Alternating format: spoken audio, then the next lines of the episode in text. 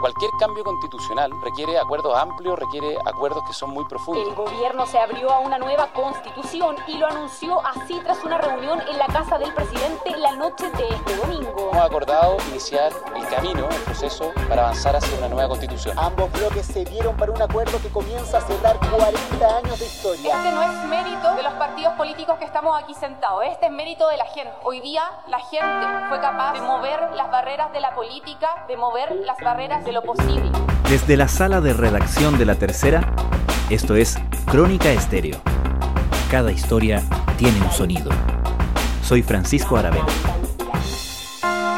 Bienvenidos.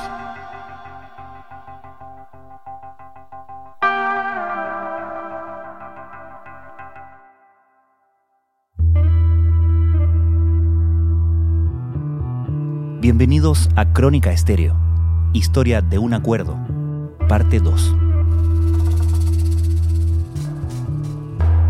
Este domingo 25 de octubre, el electorado chileno está convocado a pronunciarse en un plebiscito sobre la posibilidad de escribir una nueva constitución y sobre el mecanismo para hacerlo.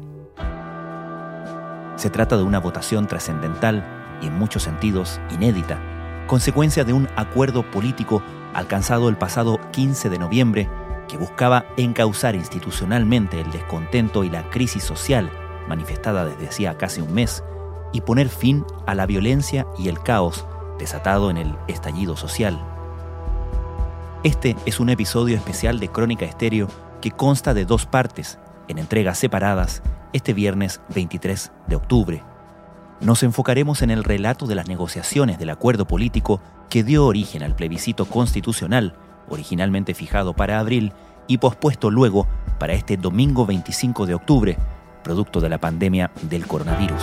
Postergar el plebiscito del 26 de abril, una idea que toma fuerza en el mundo político por la amenaza del coronavirus. 14 millones de personas están habilitadas para votar, lo que proyecta aglomeraciones en los centros de sufragio, un ambiente ideal para la propagación y el contagio que quiere evitarse con la postergación del proceso. En esta segunda parte, haremos foco en la nueva fuerza política de izquierda que, junto con los partidos tradicionales, negoció el acuerdo político del 15 de noviembre. El Frente Amplio se enfrentó esa noche a divisiones y tensiones internas que reflejaron la dualidad de parte de la izquierda frente a la posibilidad de buscar un trato con otras fuerzas políticas y a la vez intentar representar al movimiento social. Al mismo tiempo, terminaron esa madrugada viendo cristalizada una meta que habían buscado desde su propio nacimiento político, un referéndum que podría poner fin a la Constitución de 1980. Testigo y protagonista de todo esto fue la diputada Catalina Pérez, presidenta de Revolución Democrática.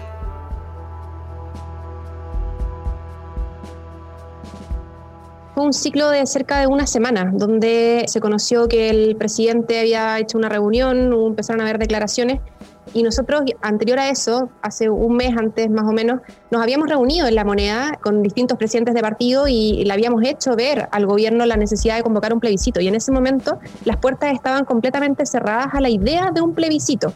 Estaban abiertos a negociar contenidos de una nueva constitución, a hacer cambios constitucionales. Eh, entendían esa necesidad, pero no entendían la necesidad del plebiscito. Y cuando comenzó a hablarse de esto, nosotros establecimos dos mínimos. Uno, que era que esto tenía que ser sí o sí con plebiscito. Y dos, que una de las alternativas tenía que ser sí o sí, en ese entonces decíamos asamblea constituyente, que para nosotros una condición base era que la gente eligiera a quienes redactaban la nueva constitución. Estamos toda la ciudadanía y Chile que se quiere un plebiscito para que las leyes salgan como corresponde. Que la voz del pueblo hable en realidad. Si no nos logramos organizar a través de plebiscito asamblea constituyente, entonces no vamos a poder cambiar la constitución. Esos eran los pisos básicos de cualquier acuerdo y con ese tono fuimos a conversar la primera vez que nos convocamos en el Senado, representantes de diversos partidos, a hablar de, en el fondo, cuáles eran las condiciones de cada uno de los partidos para acceder a un acuerdo como ese. Hablamos siempre de plebiscito de entrada porque, de hecho, hasta muy tarde del 15 de noviembre, los partidos de gobierno preferían negociar la convención constitucional, negociar la cantidad de parlamentarios que hubiesen. En un momento incluso se habló de negociar porcentaje, porcentaje de gente elegida por la ciudadanía, pero sin pasar por un plebiscito. A mi juicio, en, una anticipación de una derrota política evidente que además se veía muy cercana al siguiente ciclo electoral, por lo que podía mm. significar una debacle bien, bien grande para la opción de gobierno. Y en esa postura, ustedes de no ceder en torno a la idea del plebiscito para el cambio constitucional, ¿cómo estaban las conversaciones dentro de entre los partidos de la oposición? ¿Quiénes eran como sus aliados? ¿A quiénes tuvieron que convencer en eso? había mucha necesidad simbólica en que el Frente Amplio estuviera en el acuerdo. Había mucha necesidad de que la generación que representamos como Frente Amplio fuese parte del acuerdo siendo por tanto un actor necesario, éramos la, el último eslabón a, meter dentro, digamos, y por tanto teníamos mucho más margen de poner nuestras propias condiciones. Entonces, no hubo, creo que he tenido negociaciones más difíciles de la que en realidad tuvimos el 15 de noviembre porque había mucha disposición a que nosotros estuviéramos dentro y por tanto teníamos evidentemente mucha más fuerza negociadora. Bueno, lo que nosotros les pedimos a la derecha, al gobierno, no es que estén de acuerdo con nosotros, no le pedimos que apoyen una asamblea constituyente, lo que estamos pidiendo es que apoyen el derecho a que la gente decida qué mecanismo es el más idóneo para superar la crisis política y social profunda que vive Chile. Entonces, cuando el Frente Amplio dijo que sus condiciones mínimas eran que esto sí o sí fuera con plebiscito, no hubo mayor resistencia de parte de ningún sector, salvo los sectores de gobierno. Yo siento que siempre hubo acuerdo, fue muy fácil llegar a acuerdos en los bloques de oposición sobre estos mínimos que la ciudadanía eligiera y que sí o sí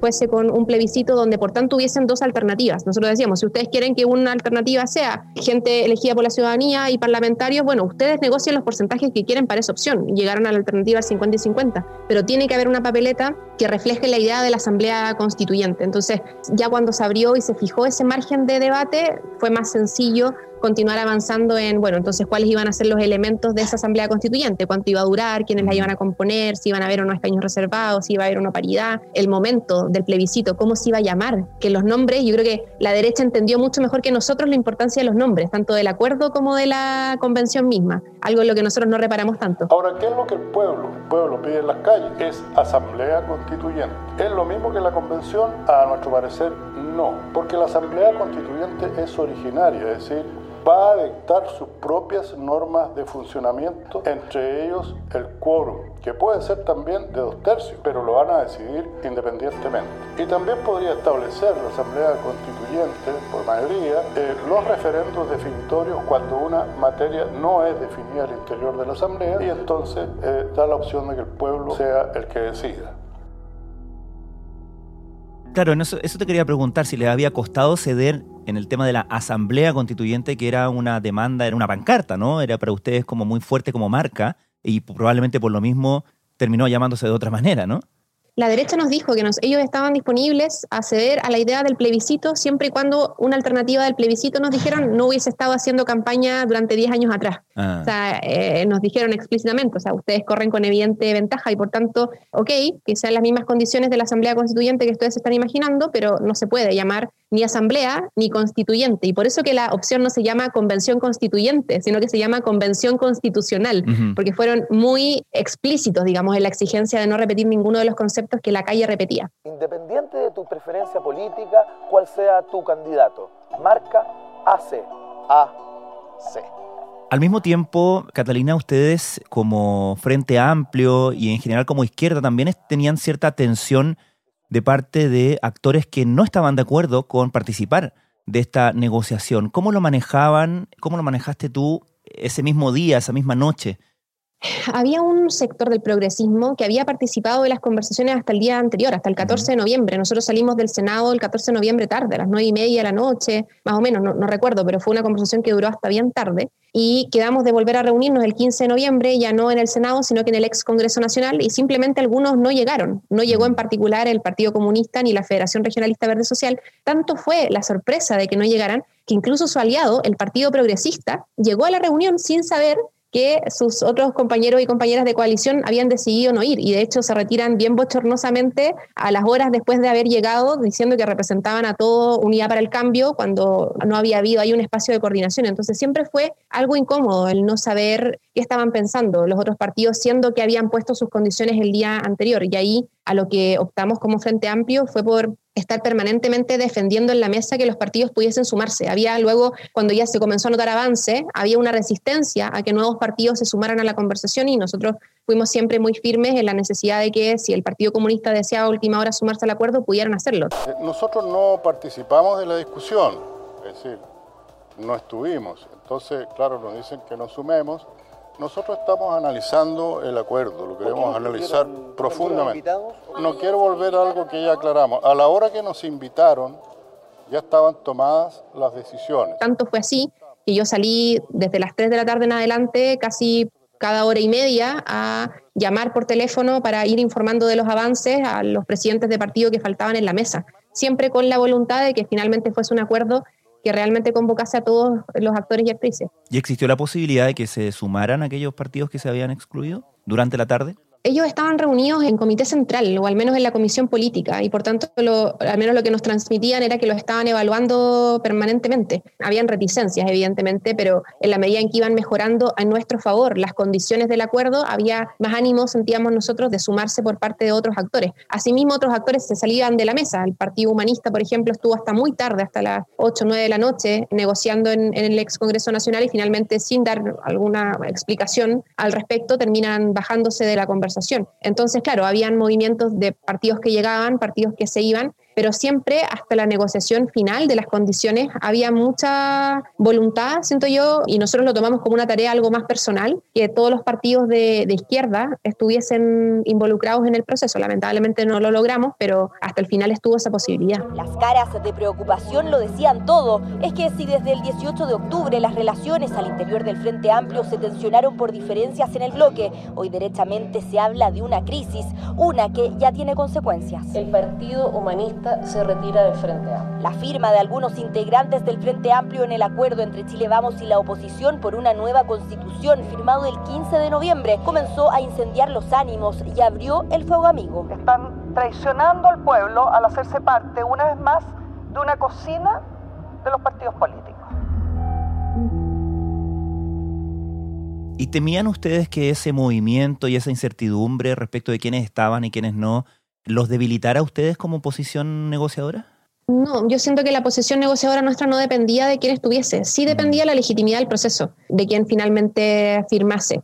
Pero habíamos logrado condiciones tan favorables que en ningún momento estuvo en duda el llegar al final de la negociación después de ya entrar a la noche, digamos, y entrar a las condiciones en las cuales efectivamente íbamos a tener un plebiscito y efectivamente una alternativa iba a ser 100% electa por la ciudadanía. En ese momento el nombre que tuviese, la verdad, para nosotros pasaba a segundo mm. plano, no tuvimos esa, a mi juicio, como visión simbólica de lo que luego iba a significar el cambio de nombre y también el ponerle al acuerdo acuerdo por la paz y la nueva constitución, que fue algo que en el fondo nosotros pensamos, póngale el nombre que quieran, lo importante es el contenido que tiene. Sin embargo, creo que al pasar un año o al pasar casi un año, creo que los factores simbólicos los hubiese tenido más en consideración, creo, si pudiese haber vuelto a repetir ese momento. ¿Y cuál es el tema con el nombre del acuerdo? ¿Cuál es la reticencia o el reparo que tienes hoy?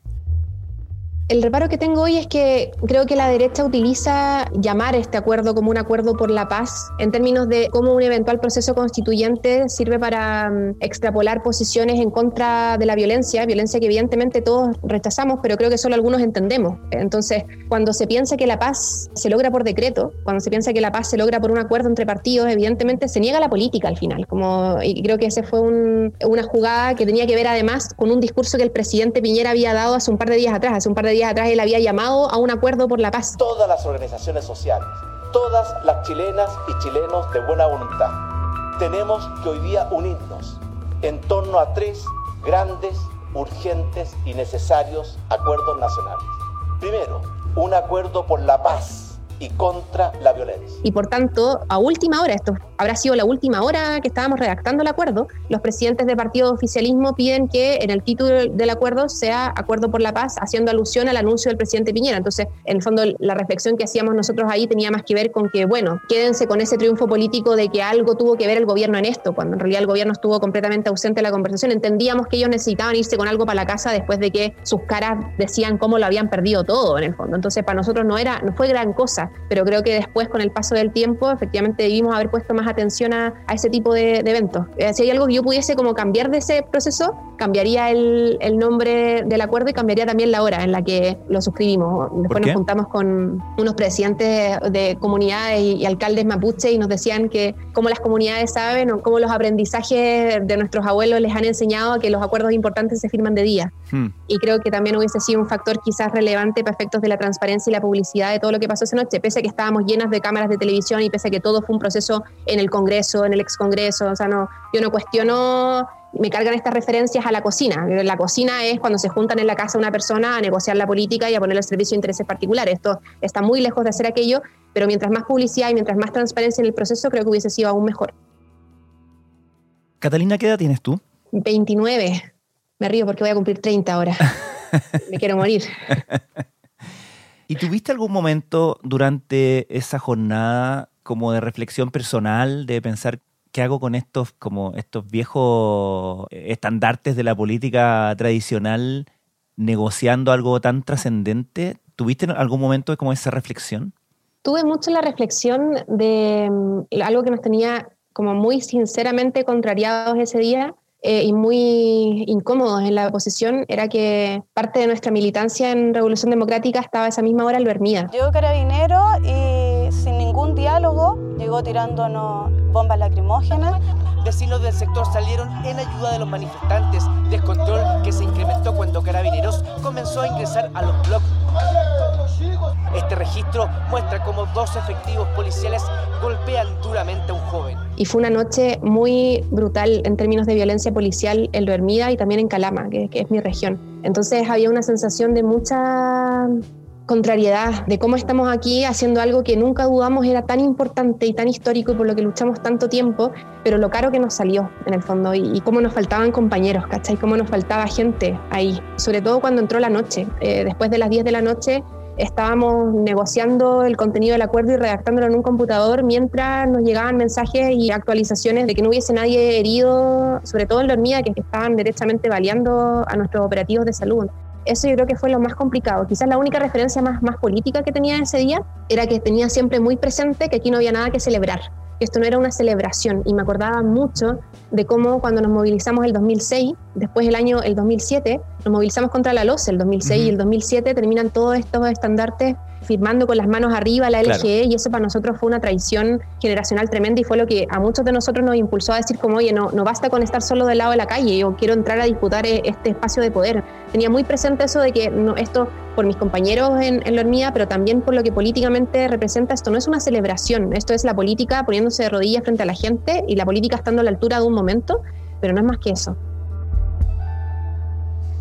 Pero sí, tú misma dices algo que habían estado como tanto tiempo presionando, luchando, como el cambio de la constitución.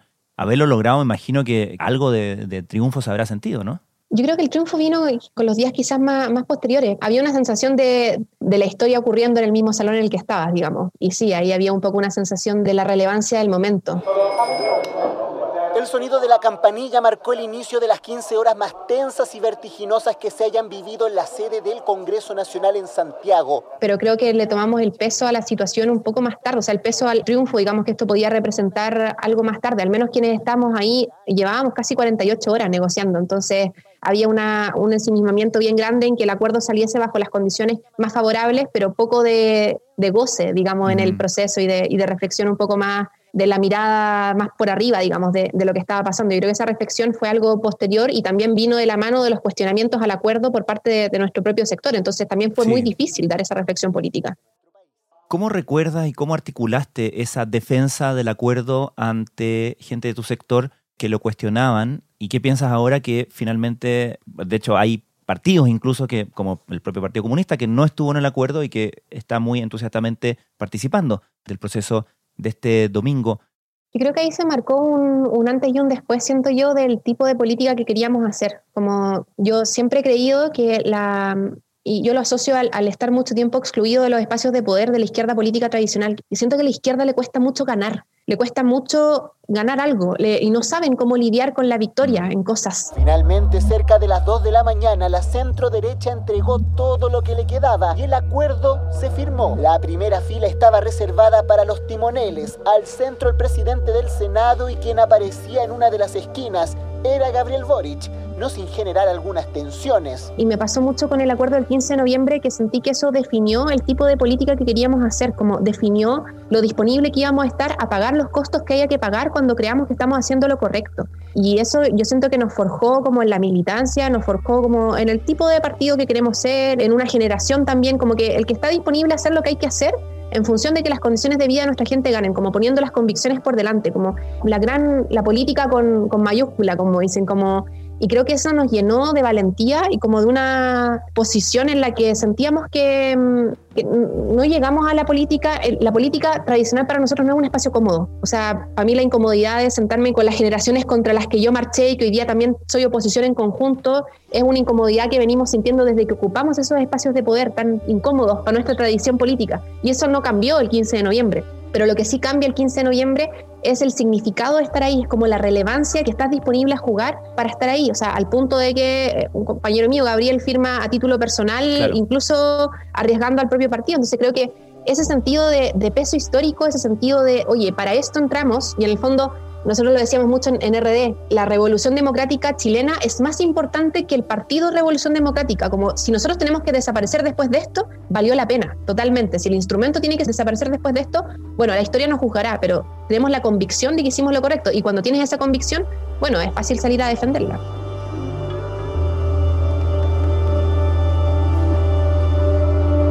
Catalina Pérez, muchísimas gracias por esta conversación. Oye, vale Francisco, muchas, muchas gracias por la invitación.